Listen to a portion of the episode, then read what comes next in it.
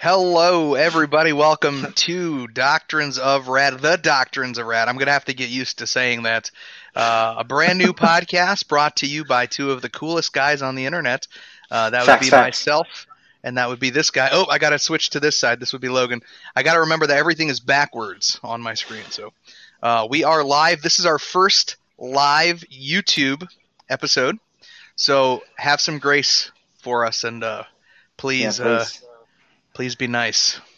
So Episode two. Uh, yeah, episode two. So we were kind of talking about this earlier. The abortion episode was episode 1.5 because I want to, in order to classify our episodes, I want our weekly episodes to have the numbers. You know, the Okay. numbers one, two, three. So that way we know generally. In week one, we did one episode. Now, if we have a 1.5, that means we did two episodes in one week. So it'll be a way for us to kind of categorize uh, our episodes, and it maybe it'll be easier for to help people find uh, episodes as well. So we talked about abortion at length for about 40 minutes last week. Uh, if you haven't listened to that episode yet, please Yeah. do. Uh, and if you guys have questions at any point in time, we can get your comments.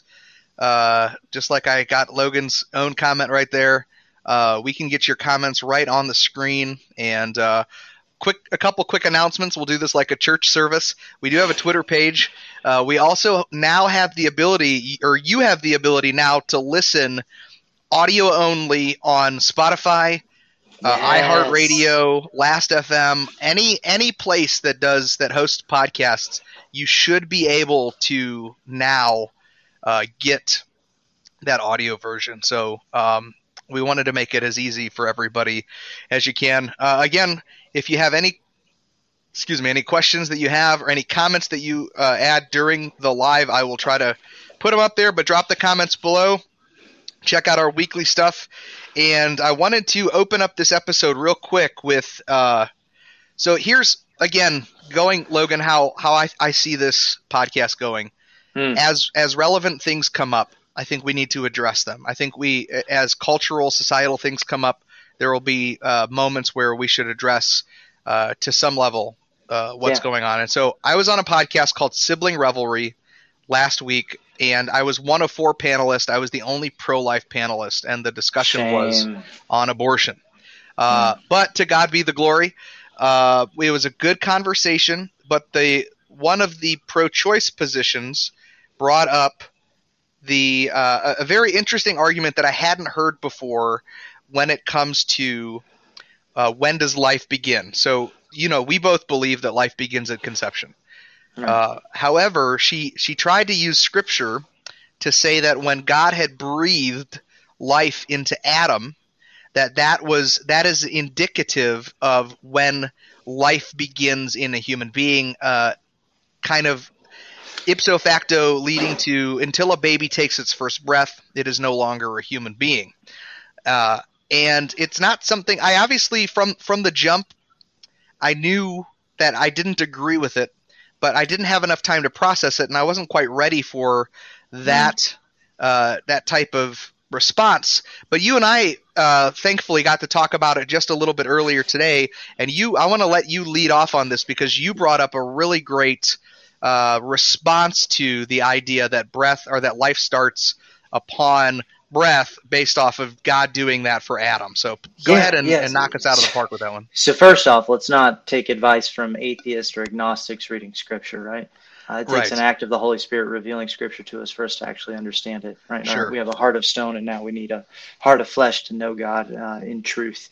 Um, but it's a false equivalency, right? We're taking, if we follow the story correctly, where God is taking a creature of the dirt and breathing life into him and bringing him to life, right? But God has designed a system at which man comes into being, right? A, a system at which we will reproduce, hmm and that that they are not the same, right? Adam isn't even the same as Eve, right? He's formed from the dirt; she's formed from his rib, Right. Right? Um, and both of them are breathing, right? And we and we talked about this a little bit earlier. They're they're breathing. Um, Sure. So sure, I'll, I'll give I'll give it. Uh, let's let's give her the topic, right? Or let's give her that uh, that her um, assumption that she has made. uh, okay, they're breathing, and there's obviously oxygen in blood, and that same oxygen is traveling from the mother throughout uh, into the into the fetus, into the baby, into the uh, womb to give that child life.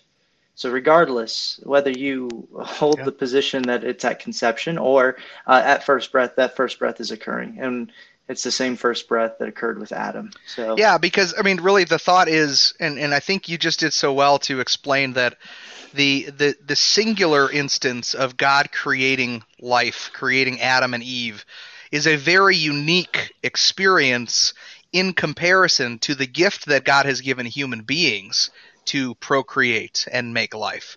Uh, we we aren't creating uh, children out of clay and then breathing into them. So it's it you can't it's it's a very yeah I, I think it just I'm trying to further you know s- substantiate your argument a little bit. Yeah, it's a false equivalency, and and let let's take a woman that has you know she's 36 months pregnant or 36 weeks pregnant, excuse me, right? Are we going to really sit there and say because that child that's moving inside of her, kicking, turning, right. feeling, right? They can hear, but it isn't living because it hasn't taken a breath. Like, are we really going to hold that position? Right. And that's well, why they that's why that they move to a viability. Is, well, the viability argument again, I think, is easily overcome too. I, I shared I shared something with you that uh, I think maybe was a little bit confusing when I shared this tweet uh, that I had, and I, I, don't have a picture of it right now, but it said something along the lines of, um, "It uh, if we believe that Jesus is fully God and fully man, then." If if a life in the womb is not a life at conception, then there was a point in time that Jesus, the man, was not fully man. Oh, because they're saying life begins at birth in the tweet? They are agreeing with our position. Okay, they're gotcha. trying to add. Uh, they're adding uh, a little bit more ammunition to it, saying that, uh, you know, theologically speaking, if if if Jesus was fully God and fully man when he was in the womb, if there was a point in which he was not a human being yet, then what was he? Yeah, and so. that just solidifies that if you're a Christian, um, the pro-life position is biblical, um, and I I pray that you, I get it. Like we we feel for people, we feel for their circumstances, we we hurt with them. Um, it's not easy to be a 16 year old girl pregnant um, and you thought you had your whole life in front of you, and now it's been completely flipped upside down. Uh, and I mean that that's only what is it uh, between the ages of 15 to 32 is the most um, mm. is the age group with the most uh, abortions. Um, and I get it, right? Your circumstances make make things harder, but it doesn't change the simple fact. And every argument that I've been getting recently on TikTok is the simple fact that is it a human being at conception? Is it alive? Right. And if it is, then we honor that and we protect that. Because yes. subsequently if we don't we then tarnish our own like our own value and our own worth. We no yeah. longer are worthy. Because if it's not worthy at that stage of development what makes it worthy at 40 years old or 50 years old or 30 years old right? Absolutely. And uh it, you know i said to i said to this woman at the end of it and and, and i feel like well, all all three of the other panelists kind of were were definitely seeing things differently from me. But at the end of the day, I think we ended on uh, life is worth protecting, and life is valuable. And so let's just uh, focus on being, you know, of considering life and and giving it its proper honor um, by taking care of people at any stage of life, whether it's prior to birth after birth, you know, in the in their old age or whatever. I think life is valuable, and we should just all life is sacred. So absolutely cool. So we we we discussed that. I'm glad we got that out of. Is has there been any anything that's been kind of like niggling at you that you want to talk about this week that you've had to address? I've seen you. You've been you've been talking a lot about abortion, which I, I think is great. You know, because this is it needs to be talked about. Has there been any uh, additional things that you wanted to touch on real quick before we get on to today's topic? Yeah, no, just focus on the main thing being the main thing, right? So they're going to bring up, well, does that mean you're uh, anti-death penalty? Does that mean you're pro-health care for universal health care? Right. All of that, every eh, the circumstance, or you know, it, does that mean that you're going to start your own orphanage and all this? All of that has nothing to do with the premise. Is it a human being at conception? Is it life? It is. Is it made in the imago Dei? And if it is, then we protect it and we honor it as such. That is the image of God, and we don't just sacrifice it at the altar of Moloch. Right. We do not do that. To be fair, let me let me say so. Siblings in here. That's probably Paul. That's in here. Uh, Paul. To be fair, uh, I do feel like you took. You definitely played devil's advocate in the midst of it. So if if anything, I would say that uh, I felt like there was a one moment where I felt like I was getting a little bit ganged up on when it came initially to the the conversation was, you know, the the the opposing view was was using scripture to kind of justify her position. And what i couldn't get past what the hardest part for me to get past was if you don't believe in god why is scripture relevant at all to anybody i mean it, it's just interesting when somebody would go to scripture uh, when they don't hold any of the other parts of scripture to be holy and, and serious, but they would use a piece of scripture uh, to justify their position. I just didn't feel like there was enough to back that up, but it's okay. Uh, I, I want to be fair to you since you're watching. Uh, I do think that that's uh, that's a fair position to say. Is uh, I, you are pro-life? That's not fair for me to say that it was three against one. So I will I will end it. I will leave it at that. okay, so we were going to discuss today our evolution of theology. Yeah. So, um, Logan and I are both reformed uh, theologically, meaning that uh, we subscribe to the five points of Calvinism uh, and and probably other. Uh, ref, you know, reformed type doctrines and creeds. So we're going to discuss a yeah. little bit of, of, how we got there. Uh, we talked about it on the podcast last week just towards the end, we talked about the five points of, of Calvinism, tulip, uh, and I don't think we're going to go into depth on this one. But what Logan suggested, and I like his idea, uh, is if we each took, if if he kind of asks me some questions, we each took about thirty minutes uh, of our own story and how we evolved theologically from where we started to where we are now. And in that, we give our testimony too, because it kind of brings, it'll bring about like what kind of churches that we've been in and uh, what kind of situations that we've been put in. Does that sound right? Yeah, what... yeah absolutely. I, I, do want to add one thing. So, yes, um, Re- Reformed theology does have its own diversity within it, right? And you know, Reformed churches will um, disagree in some areas, but there's three main things that they all hold, and it's the three C's.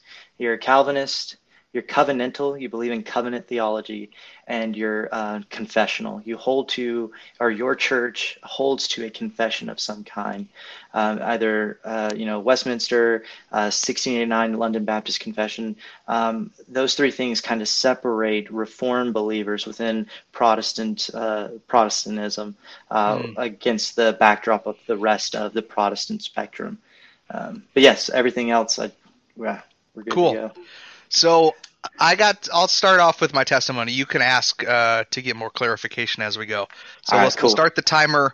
We're starting at about 13 minutes in. I don't want to go too far over because I want to keep our show within an hour for now, uh, especially because we uh, with with the hosting services we can host up to I think four hours of podcast at a nice. per month. So, uh, okay, nice. here we go. I grew up Catholic. Um, I acknowledged God. I knew about Jesus. My my family acknowledged that Jesus was God, mm. and I was an altar boy. Uh, I went through catechism. I went through a couple of the different stages. I never got fully confirmed. Uh, my dad is still currently um, a, a lay person within Catholicism, within the Catholic Church. Practicing? Uh, yeah, absolutely. Uh, if I were to say and this is probably a hopeful statement, but uh, if there are Catholics that are saved, I believe my dad is one of them. Yeah. Um, I, I believe, and and I think that this can go across the board because a I have no responsibility over who's saved. Uh, it's not for me to decide. so, uh, but when I see my the, the fruit of my father, when I hear when he confesses Christ's lordship, I do under you know there there's something that rings true about that, and it could just be hopeful for me. But um, yeah, I think I think there's a that I think we both would agree that there are people within the Catholic Church who are saved, right? That are mm-hmm. truly trusting in the uh, saving work of Jesus Christ. Yeah. Um, and maybe we can have somebody on one day, but it is a works based uh, uh, gospel. Um, yes. So, yeah. but I believe there are people that the Holy Spirit, a remnant that has separated for the separated for Himself, um, and they they they can be saved. Yeah. That's a great question, Shepard, and I see it, and I will ask. We'll we will talk about that. Let's let's wait and hold till the end of my thing, but I will bring up. He asks or she asks, yeah. I'm not sure. What are your main issues with Catholicism, in your opinion? Yeah, and that may we may actually want to even save it for a different podcast. Uh, but uh, I'll I'll tell you the one the one major one that I have the the the biggest disagreement with is in the lineage of Pope. I don't even know how they, they describe it. The, the the Pope's lineage being directly from Peter, and then a Pope having the same authority at, when they speak. Uh, they speak with the same authority as Scripture. That's that is one of the main things that Catholics believe. Um, and uh, and quite frankly, the praying praying to anybody but Jesus is very to me it's it's idolatry, and I do understand why they do it. Uh, I still believe it's idolatry, um, and so but again, you know, I have idols. You know, I've made political people idols. I've made pastors idols in my life. You know, I I am in the business of tearing down idols, and I think uh, true Christians being sanctified should also be in the business of tearing down idols yeah. in their lives. Um, Amen. So, started off Catholic, rejected it pretty much after my parents divorced. My mom uh, raised me up uh, to be very uh, universal Unitarian, kind of like spiritual New Agey pyramids and crystals and rocks. Uh, I grew up thinking that uh, pyramids had power uh, that they had healing power, that crystals had healing power. I've had yogis and and spiritualists pray over me when I had cancer when I was five years old. So all so new age, all very new age stuff. Yeah, my okay. uh, so um, very much you know power in we're all one in the facet of you know we are all one. We can you know figure out to manipulate our life around us, kind of like the Matrix. You know, it just if you break if you can tune in to the right frequency, you basically can control everything around you. So there's that idea. Um, so as a kid, you know, that's a very confusing. Those are two very polarizing and very confusing thought processes. Oh man, I almost thought that you were falling over. but uh, no, you're good. Uh, so I rejected God and religion pretty much at about oh gosh, probably about age 17, 16 or 17. Just rejected it. You know, in the back of my head, I feel like I always like knew like there was a creator. I always accepted yeah. that there was something bigger than me, but I just I I I think if if I thought that my dad and my mom couldn't figure it out, then nobody would be able to figure it out. So I kind of just rejected it. And uh, it was I was about almost 21 years old, and I was on the USS Blue Ridge in Yokosuka, Japan. One of my first uh, my first tour in the Navy, first ship in the Navy, and uh, I was reading a, a, series of books called the Left Behind series, which is a um, a post tribulation kind of fantastical end times rapture book, right? And it's and I don't even agree with the eschatology anymore. I'm not even on the same page as it. But but listen, the gospel was very clear in the book. Mm the gospel of Jesus Christ, that Jesus is Lord and that he saves sinners, was just pronounced throughout the book. And it was that book that caused me to ask the question, whose side am I on? Where wow. do I fit? You know, and I was a kid that was, you know, I all I wanted to do was drink and meet girls and go out to these foreign ports. Like I didn't care. Uh, I didn't have any interest in in a religion or pleasing a god or anything. I was 20. I was just turning 21. Um, and uh, I just knew that I I couldn't uh, I couldn't deny it, man. Like I yeah. literally could not deny that I knew who Jesus was. I just I understood.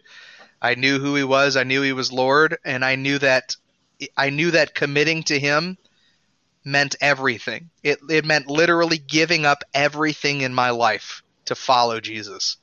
Uh, and at the at the time, I thought of myself a lot like the you know uh, Peter, um, you know, throwing down. Uh, was it Peter? No, it was uh, the two fishermen. No, it was Peter.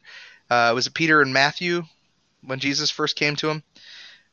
Anyway, whoever the disciples were that were fishing that dropped their nets and left and followed Jesus, that's how I felt in the moment where I was just I was I was ready to give up everything. It didn't matter because it was real, and I just yeah, so, I finally understood it. Yeah, Peter, Andrew, and I think uh, John, um, John and his brother James were both all there, the sons of Zebedee. Yeah, so uh, that was kind of my mentality. Or at least close by. I believe it.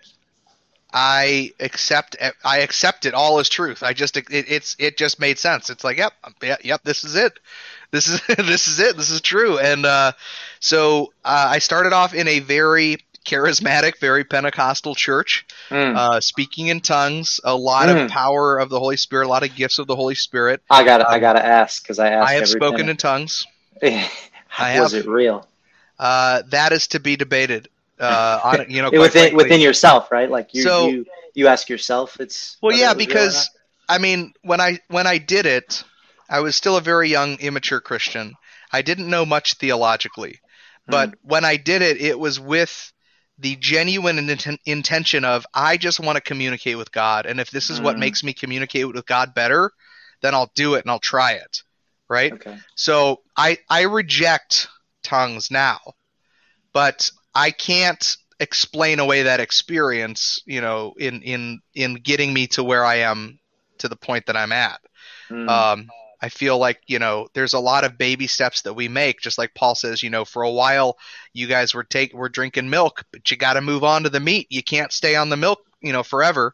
That's and right. uh, so yeah, I mean, putting laying on of hands, um, praying in tongues, speaking in prophecy, uh, you know, hearing what I would consider a word from the Lord and then passing that on to somebody else. Uh, stuff like that happened. Dancing, which you know, to me, I think dancing is great. I, I'm not an anti-dancer guy. I'm not you know that Baptist. Uh, I think if look, if the spirit, if if if the the spirit of the Lord shows up at your church and you want to drop a little bit of a jig to celebrate that God, that Jesus has saved you, I'm not going to complain, dude. I'm not that guy.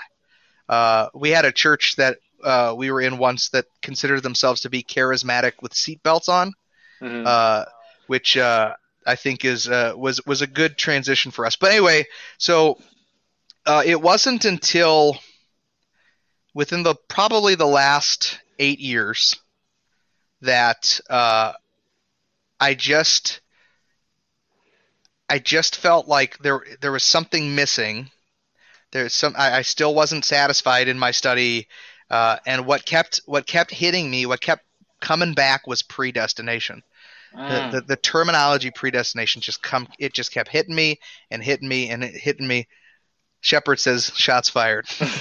uh, so uh, I kept thinking about predestination and uh, didn't think much of it. Just kind of was like, oh, that's weird that it's in there. Like I need to I need to wrestle with this. I need to I need to to come to terms with why it's mentioned and why we don't talk about it. And I did uh, for a while, and I lost a good friend for a year. Um, I was I had posted a video on Facebook, and it was a it was a video of a church service where a whole bunch of people were quote unquote slain in the spirit. Okay, mm. uh, speaking in tongues. There was a lot of like people laying on the ground, stuff like that. And I had posted this, and I don't know why I posted it. I don't know if I was posting it to, to get a response, to get a reaction, or what. But a friend of mine named Nick basically was like, "It's heresy. I pray that they all repent," or something like that. He he he said something along those lines, and I was like, "How dare you, dude? Like, yeah. who are you to to say that that's not God? Like, I that's the mindset that I was in, right? Like, who are you to say that what they're experiencing isn't God or isn't godly?" Uh, who yeah. are you to say that that's you know demonic or whatever the things? I was very frustrated because we had a conversation offline where he was basically you know he had a very high view of Scripture. He uh, he felt very strongly about God's sovereignty, and he felt like people were making a mockery of what the scriptures say. And so Yeah. for me, I was like, well, you're negating the experience. So Mm.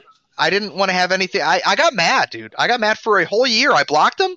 I was done. I was like, I'm not gonna like what a what a evil person to say that you're a Christian, but to say that about other people that are coming and claiming Jesus, right? It Yeah. it bothered me, and uh, so we were going to this church called the Bridge, and it was in Bremer, uh, in Lake Stevens, Washington. Uh, Snohomish County, beautiful church, uh, one of the most unchurched places in the United States. Uh, that area of Washington, uh, and uh, I I walked up to my pastor and I said I said Daniel, um, I'm really struggling with predestination. I'm really dealing with this. Like, it's in the Bible. Somebody needs to help me out. Like, what is Yeah. going on? And uh, he said, I got the perfect guy for you to talk to. There was one of the other guy. I don't know if he was an elder in the church. Uh, looking back, at, I don't know, but he definitely could have been an elder. He was definitely qualified. Uh, and his name was, I believe, Ron.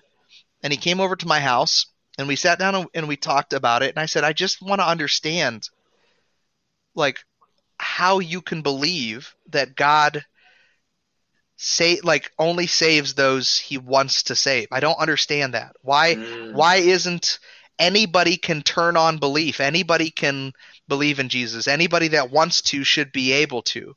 And then he was like, "Yeah, but they don't want to." Yeah. And I was like, "What are you talking about? How do you know? Like how do you know that they don't want to? Like everybody's got this God-shaped hole in them." Because this was doctrinally like my idea is like if everybody has an opportunity to be saved and all they have to do is flip some sort of switch in their brain, then why isn't everybody doing that? And I'm still wrestling with it. I'm like, you can preach the gospel till you're blue in the face to somebody and they will look at you with a blank stare or they will walk off like they never heard it or didn't, you know, it doesn't register. So how is this happening? How is that possible?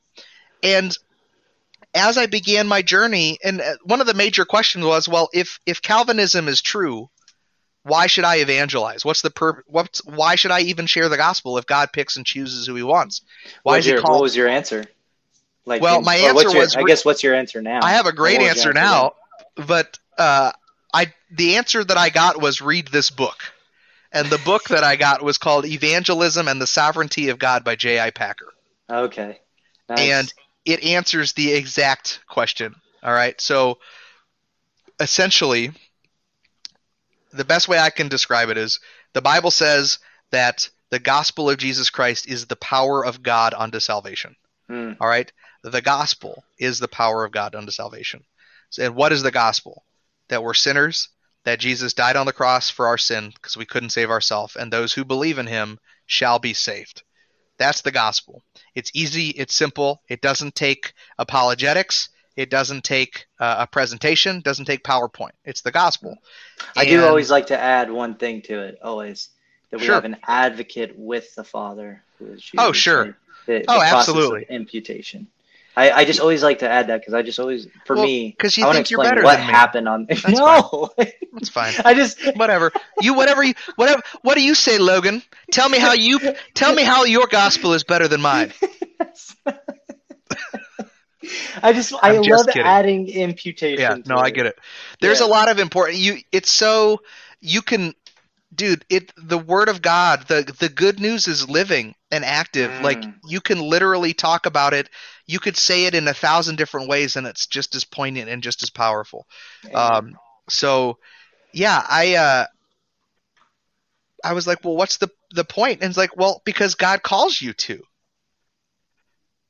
and i was like but what do you mean? Like that's it? Like that's the easy answer? Yes, because God tells you to go into all the world to teach teaching people about Jesus and baptizing them in his name, sharing the gospel, go into all the world.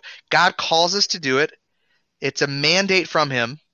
And if you truly believe in the God of the Bible, then why don't you believe then why don't you listen to what he's telling you to go into the nations to share the gospel?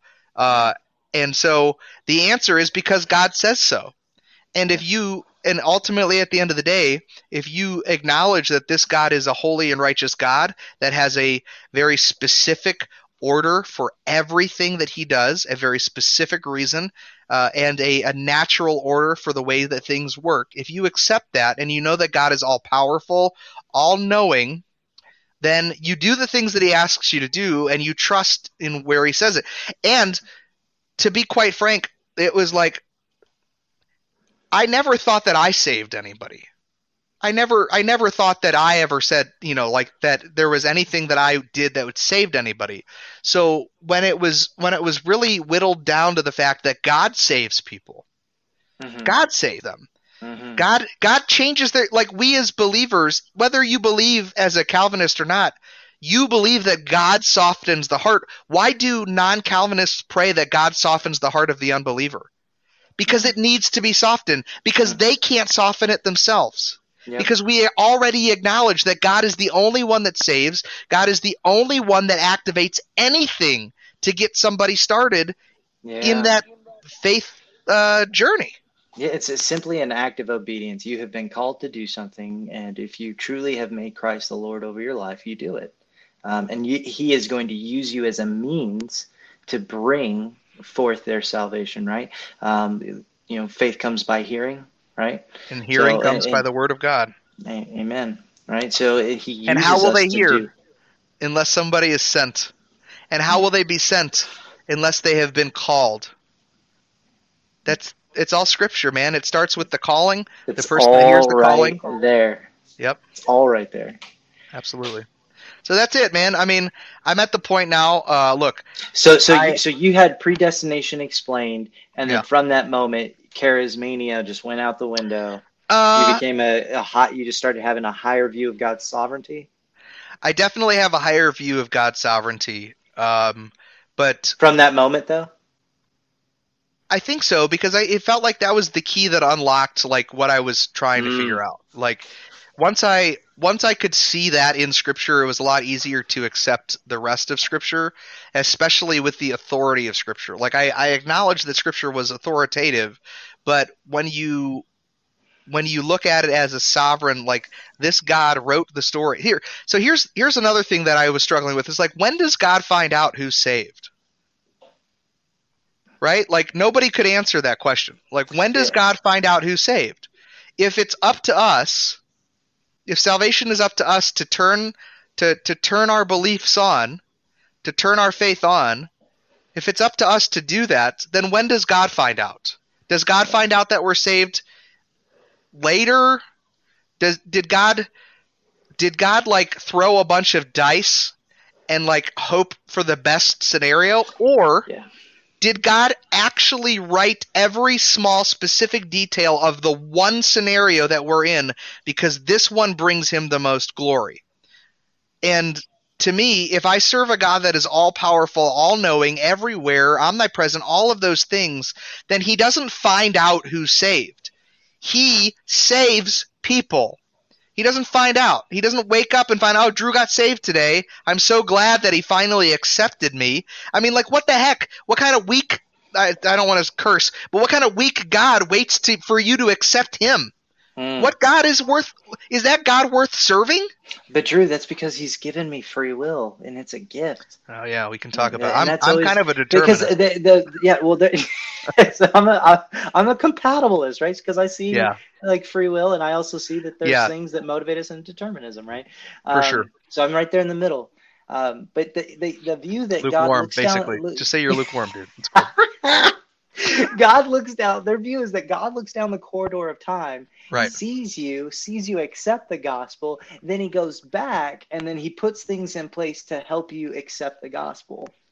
Right? right. And it's as if it's as if that foreknowledge of you doing it means that you're his elect and that you somehow have control over your salvation because that's what it does it puts right. the it puts the belief in the or the ability to believe back into the hands of of the of the person of the sinner who is dead in their sin versus God doing the work alone. Well, listen, if you believe all the stuff that you just said, then Doctor Strange: The Multiverse of Madness is a great movie for you because it's uh, uh, weird and it's fantasy. And you know what? Fantasy sells, and fantasy is great, but fantasy isn't reality. And again, if you believe in a sovereign, all-powerful God that knows every either he knows everything or he doesn't. If he doesn't know anything, he's not a very good God. I got asked today, or somebody made the statement in a way to stab at me um, on my video that said, Logan believes that God, it is God's will for people to be poor. And I can't wait to respond to this comment. Um, I think that's yes. crazier that people would think that it's God wills to be rich, God's will to be rich.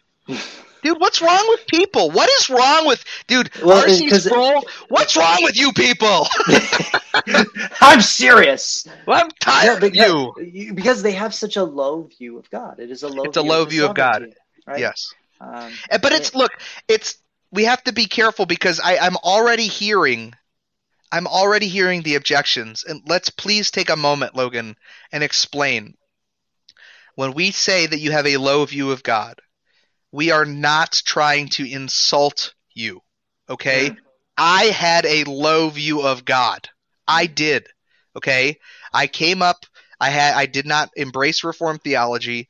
I, I thought very much uh, that that God, you know, I, I, I didn't believe once saved always saved for a very long time. It was very hard for me to accept that, and there's a lot of people on on Earth right now that don't believe that they're saved eternally, sealed by the Holy Spirit. I had no peace, guys. Let me just tell you this. All right, before Reformed theology, I didn't, and your shirt's perfect for it, but yeah. I did not have peace. Okay, I thought that I could lose my salvation. I would get stressed out when I would share the gospel and the people around me were not responding to it.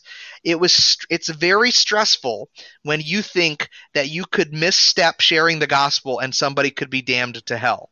Mm. Like seriously, that's a that's stressful and it's not comforting. Yep. And if God is the God of peace, there's no peace in not having eternal salvation. I'm sorry, but there's no person on earth that thinks that they can lose their salvation that is at peace. There you you couldn't that's a lie, dude. There's no possible way that anybody like that exists. Yeah.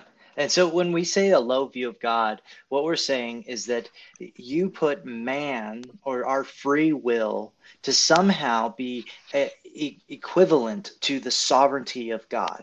Right. right. And that's a low view of God. Because man, although we have autonomy, right? Um, in the sense that we're self-lawed because look i'm i'm doing this i'm making myself wiggle my arms right logan is doing that however i am not uh, if man is free, God is more free.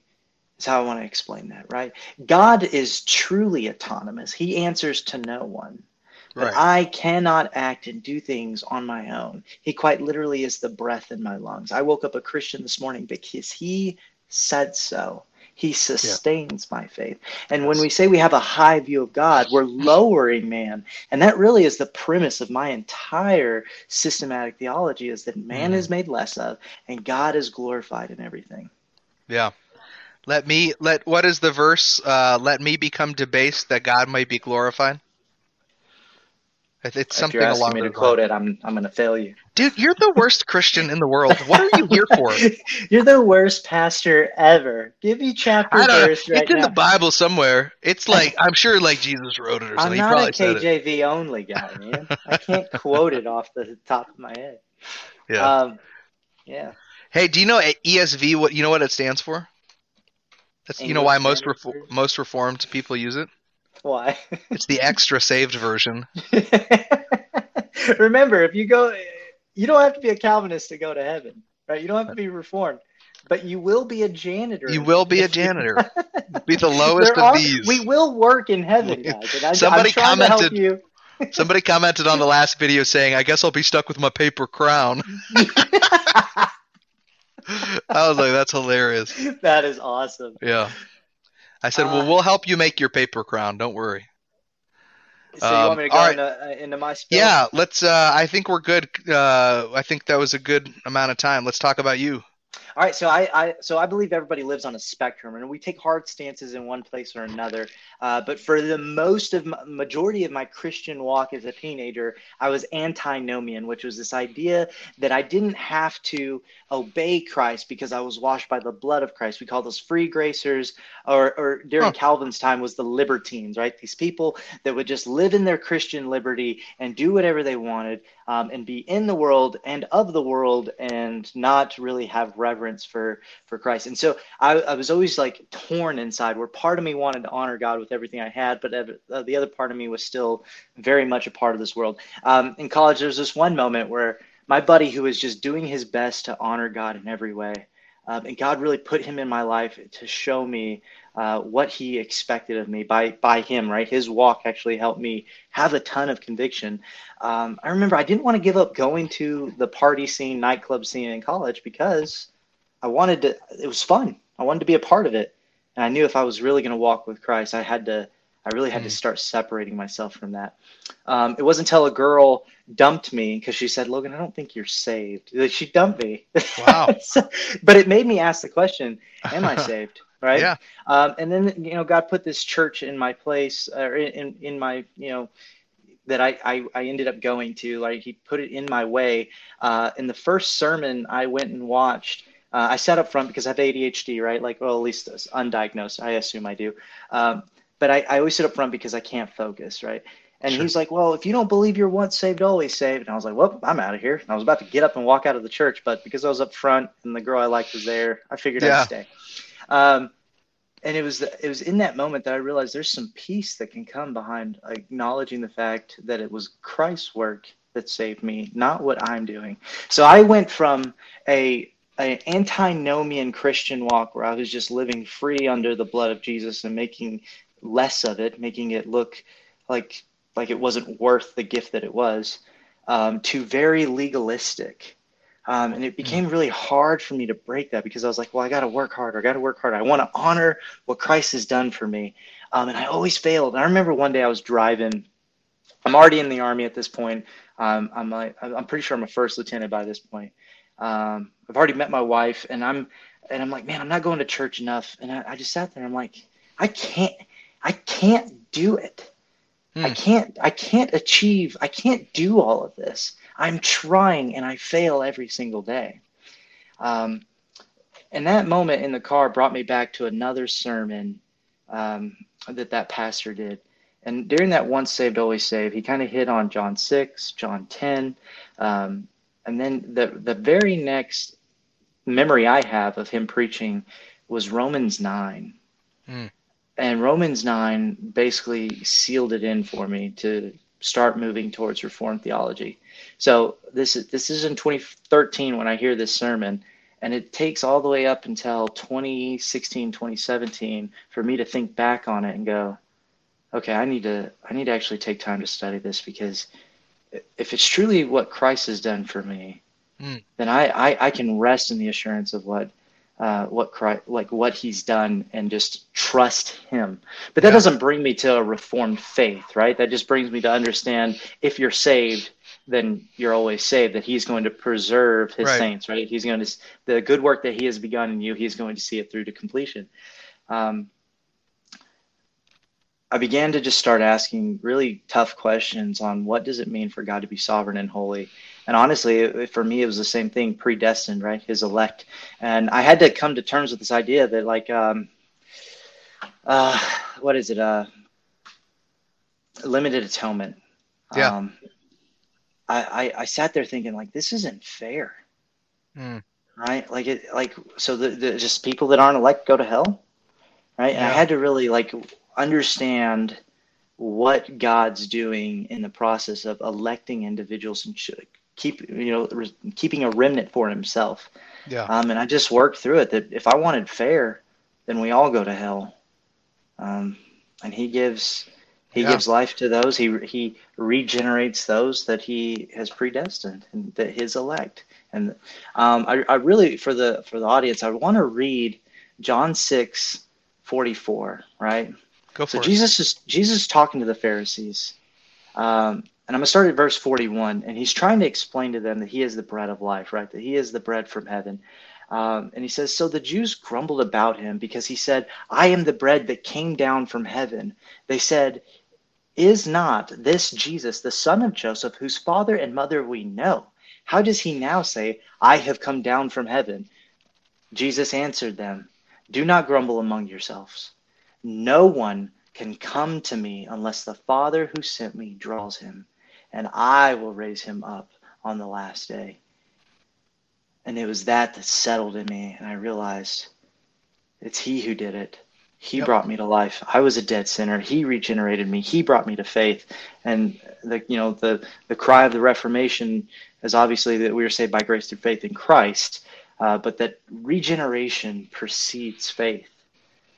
And it was in that moment that I truly just trusted Jesus. Yeah. Um, and It's interesting. The lim- limited atonement was not hard for me to accept. It, Yeah, well, I mean, it, I'm not saying it was hard. It was just Mm. unfair in my my Mm. perspective. I had to change that for me to fully accept uh, the the doctrines of grace. Yeah. Well, I think it was the hardest part for my wife was children. The idea of children. Uh, especially our children. We have four. And so, you know, it's interesting how we worked that out because I said, "Well, babe, do we save them? Like we we know like practically we know that we can't like we don't stand before God for our kids. We don't. We don't have. No one does. No one stands before God for for us. We stand before God Mm. individually. Jesus does, right? Mm, come on So- now, preach, so- preacher. so if we don't stand before God for our kids, then we don't save them. And if what does save them? The gospel. God does. How does He save them? Through the gospel. So Mhm. what do we do? What's our obligation? To teach them the ways of God, to teach them the gospel, to share the truth of the gospel with them.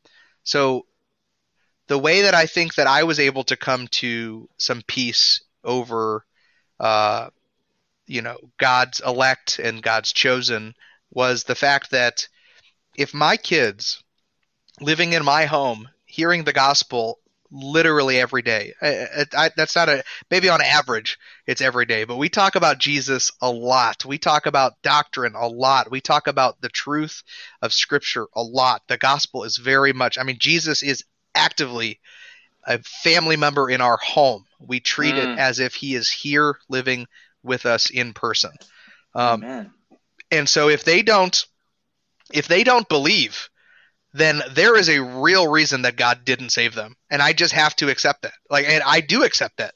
Because I'm doing everything within my power as if I did have the ability to save them but knowing that God is the one that does that. And I used to have this saying called sleep like an Armin uh preach like an Arminian sleep like a Calvinist. So you preach the gospel as if every word that you say it, it could save someone, could activate that faith in somebody. You preach and you share the gospel like like it's so important that everything you say is correct, but you rest easy at night knowing that it is God who saves. Mm. So you don't have to lose sleep over it. Yeah. Um, and this might sound crazy to everyone. What's up, Doug? How you doing, brother? Hope ask any questions if you got any questions about what we're talking about, man. Ask away. Appreciate having you here, though. Go ahead, Logan. I'm coming in late. In fairness, I'm still at work, but happened to see the stream notification. Happy Monday, fellas! Thanks for being here, brother. We do appreciate Yeah, it. so Doug and Paul, those were the two guys. Uh, I believe this may be Doug from the podcast. If it's not you, Doug from the podcast, uh, either way, we're we're still happy to have you here. Uh, hopefully, you you get caught up and uh, can catch this later. Go ahead, Logan. What else you got, brother? So I was just going to say, there comes a moment um, in your in your Christian walk where um, where you believe God, right, and you have faith in Him, and faith goes from the substance of things hoped for and the evidence of things unseen, to just trusting trusting Him, right? It becomes an action. It becomes where you just kind of sit back and you just say, you know what, you are a sovereign, holy, righteous, just, all loving, all good, all knowing, all powerful God and I'm just going to surrender to that. And, and, Yeah. and that moment of trust is just beautiful where you just submit and say, you know what? Jesus is either on the throne or he isn't. Right? Right. If he if he's not on the throne, then one day the sun's going to explode and all of this was for nothing anyway. So what does it matter what we do? He was a, then Jesus lied, he died for nothing. There's no hope for mankind. So Mhm. it doesn't matter what we do. Or he's on the throne. You can trust that. And when he says, There is therefore now no condemnation for those who are in Christ Jesus, you can take that to the bank Yeah. and you are saved. So Um, I think a lot of people think of God like picture in your mind you're building a stack of Jenga blocks, okay? Mhm. And as you're building this this intricate stack of Jenga blocks, the smallest little thing knocks starts to knock it over. And so many people I feel view God like he's in the midst of this panic of trying to fix these Jenga blocks from toppling over. Like he's just constantly moving. Uh, you know, have you ever seen the movie Bruce Almighty with uh, Mhm. with Jim Carrey? So you Mhm. know the part where he's he's getting overwhelmed because he's trying to answer everybody's prayers. Yeah, so automates the like- email. Yeah, so he's like panicking, right? Well, like that's that's not that's not a God worth Worshiping. following. That is is uh, constantly having to self correct or make corrections. And uh, I tell you what, a God worth worshiping, a God worth exalting, is one that has written a story that has Mm. made you a character in that story. You are a person in a purposeful story that God has written to bring about the most glory to himself. And you play a vital role in that no matter what you do. You play a vital role in God's story. And you are going to either be in agreement, you're either going to go and, and when when faced with the inevitable death that we all experience, you'll be face to face with the creator God and you will be judged according to whether or not Jesus Christ stands before you. That's it. Period. Yeah. Either Jesus eh, died for all of your sin or he didn't. It's sufficient It's yeah. and it's complete and it is finished. Yeah. So the, the when there was there was a moment in that struggle of of my my uh, legalism where I was trying to just achieve uh, my salvation. And I finally sat back and trusted Him. That I realized, you know what? If I go to hell, I'm okay with that. Yeah. Right. I, I accepted it because I recognized that I was a sinner, and I recognized that God is going to get the most glory. All out of all the worlds God could have created, this is the one He created. This is the one we're in, and He is in control of it, and He is going to receive the most glory. So when Jesus says there will be weeping and gnashing of teeth, gnashing of teeth is this idea of grunging your teeth together and shaking your fist at, at Mhm. your opponent, right? Um, I'll be the one weeping. Yeah, I think I, I had to come to the same conclusion, man, and I wonder if that's just uh, a natural uh, point of maturity for believers. But I, I really do conclude that if if I if I'm not saved, I accept that. Yeah. I trust God so much that if I'm wrong, I don't care. Well, I- and you I- want him to be glorified. You're you're you. It's not about you. It's about Right. him. Yeah. Right. I mean, it's again, it's his story, and I think, I mean, I, I just, yeah, I've had to wrestle with that. That's a very hard, like in like self survey type, yeah, uh, assessment because uh, somebody asked the question once, and I, I like to repeat it, but uh, think about this one: if if eternal life was not promised, if there was no heaven, would you worship Jesus? And Mm. I, my answer is inevitably yes, because he is God. But Mm. I don't think that a lot of Christians could answer that honestly. Yeah. I, I so here's here's the thing. I don't I don't believe in Jesus to escape hell, right? It's not fire Right. insurance. And I don't believe in Jesus to go to heaven. Like that's not my goal. I could care less of the location. I believe in Jesus because of what he's done for me. That he first loved me so that now I can love him. And I want to Mhm. cherish that gift. Right? I truly I truly believe what happened on that cross is that when Isaiah says that it it, it was the will of the Lord to crush him. Yeah. He crushed my sin on that cross. And on the day of judgment, he's going to look at me and he's going to treat me as if I live Christ's life. A, a life I didn't live and a life I don't deserve and a salvation I don't deserve. No. And ultimately, all I care is that the creator of this world, the creator that made me, is glorified because he's worthy of that of that honor. That's good, man. I don't know what else. I, there's nothing. Uh, there's nothing that I can say to retort to that. That's. Uh, I think that's good. It's probably a good place to to kind of close out and think about. Uh, we got about six minutes left in the in the hour long show, so let's uh, let's summarize real quick. So we both kind of we've talked about our backgrounds. It seems like so you would say around twenty. Would you say twenty sixteen? That uh, Uh, that you yeah. went reformed wise. Oh, thanks, Yeah. Paul. I appreciate that, 2016, brother. 2017. Yeah. Oh, that's awesome, man. Great comment. You guys are the embodiment of Matthew 18, 19 through 20. Great show. I'm happy to add uh, to add it to my lineup of That weekly lot, shows man. to watch. Thanks, man. that's That's huge, a, dude. it's a huge compliment. Yeah, and I, I. I just want to read the comments because I know some people only listen on like Spotify or Yeah, yeah, for sure. Yeah, we appreciate that, man. Um, So what do Yeah, you think of my shirt idea? Yeah, I like the clump of cells idea. I think it's uh I like because there was a I listened to a woman who was dispelling the clump of cells argument and she said, "Well, I'm a clump clump of cells too." Yeah. You know, so it you, so what? We're all clumps of cells, you know. It Mhm. again it goes back to the value that why is, you know, why is my cat, I have 3 of them, why are they more valuable to me than somebody else's cat? You got You three know? cats? I have 3 hairless cats too. you got three naked cats. I have three naked cats: Peter Parker, Mary Jane, and Ah! Harley Quinn. oh man. Yep, and I have a dog named Gwen. So all of my all of my animals are are comic book character names. Nice. Yep.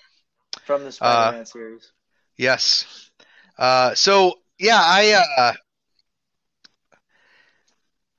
so around 2016, that's probably around the time that because then I saw Mark Driscoll fall. After, did you watch any of the Mars Hill drama go on when Driscoll and his church fell? Uh, that was interesting. He was a big introduction for Reformed theology for a lot of people. Oh, I, I do want to add something about. I think this is important that we that that you guys know this. Reformed theology is like it's always been the default setting of the Bible. Like I would agree. it wasn't until Jacob Arminius challenged Scripture, challenged the idea of one saved, always saved, and election, that the uh, that the church leaders during that time, during the uh, was it the canons of Dort that put it together and created. Mhm. So basically, Calvinism became Calvinism in response to the doctrines of Arminius, who was challenging what people already believed. So they put it down on paper, uh, and basically with their five points to contest against Arminius's objections. That's where we get Calvinism from. So it isn't. A lot of people will try to tell you, well, it, it you know, it's new. It's not, um, and uh, they'll try to you know twist the where it really comes from. I think people like it's interesting for me to think like, okay, if Paul really truly had, if if if Reformed theology is true, then Paul really had this view of uh, election and predestination, and then you when you start reading it in Scripture, and you you continue to see the elect of God, the chosen of God, those that have been predestined, like it's everywhere. You can't Mm. unsee it anymore. It's there. So Once it's made known to you, you recognize you, you just recognize the sovereignty of God and you submit to it. Absolutely. Yeah. so, and not to say that there. So, I, I mean, uh, Calvin had to fight against the Anabaptists, right? He had to. He had to, you know, write against them. He had to write against the libertines. Um, but yeah, the default setting for the Reformation was Reformed theology, right? Because obviously the Catholic Church had taken it and put their traditions above Scripture, and that's Right. where you know we then established the five solas. Um, and I mean, which I have tattooed on my arm, by the way. Do you? If Soli I- Deo Gloria, Sola Fide, Solus Christus, Sola, Sola Scriptura, Sola Gratia. It, I think is that all of them. I think that's all Yeah, I think that's all of them. Yeah. Yep, I got them tattooed on my. When I became reformed, I was like, I want to remember all of these forever. Yeah. You are saved by grace alone, through Christ alone, by faith alone, and it is by Scripture. Scripture alone only that we know that we can know that we're saved, um, and know who God is. Yeah, well, I think that'll be it to close it out. We're almost at an hour exactly, so why don't we uh, go ahead? Uh, final thoughts, my my friend, Uh, and uh, Yeah, just like you know, if you guys came out today, come, just give us a chance. Give us a couple more episodes before you decide to, you know, just remove us from your podcast list. Thank you, Rissa. that's very sweet, Rissa. Thank you so much, and we really appreciate. Uh, we hope that you guys enjoy this.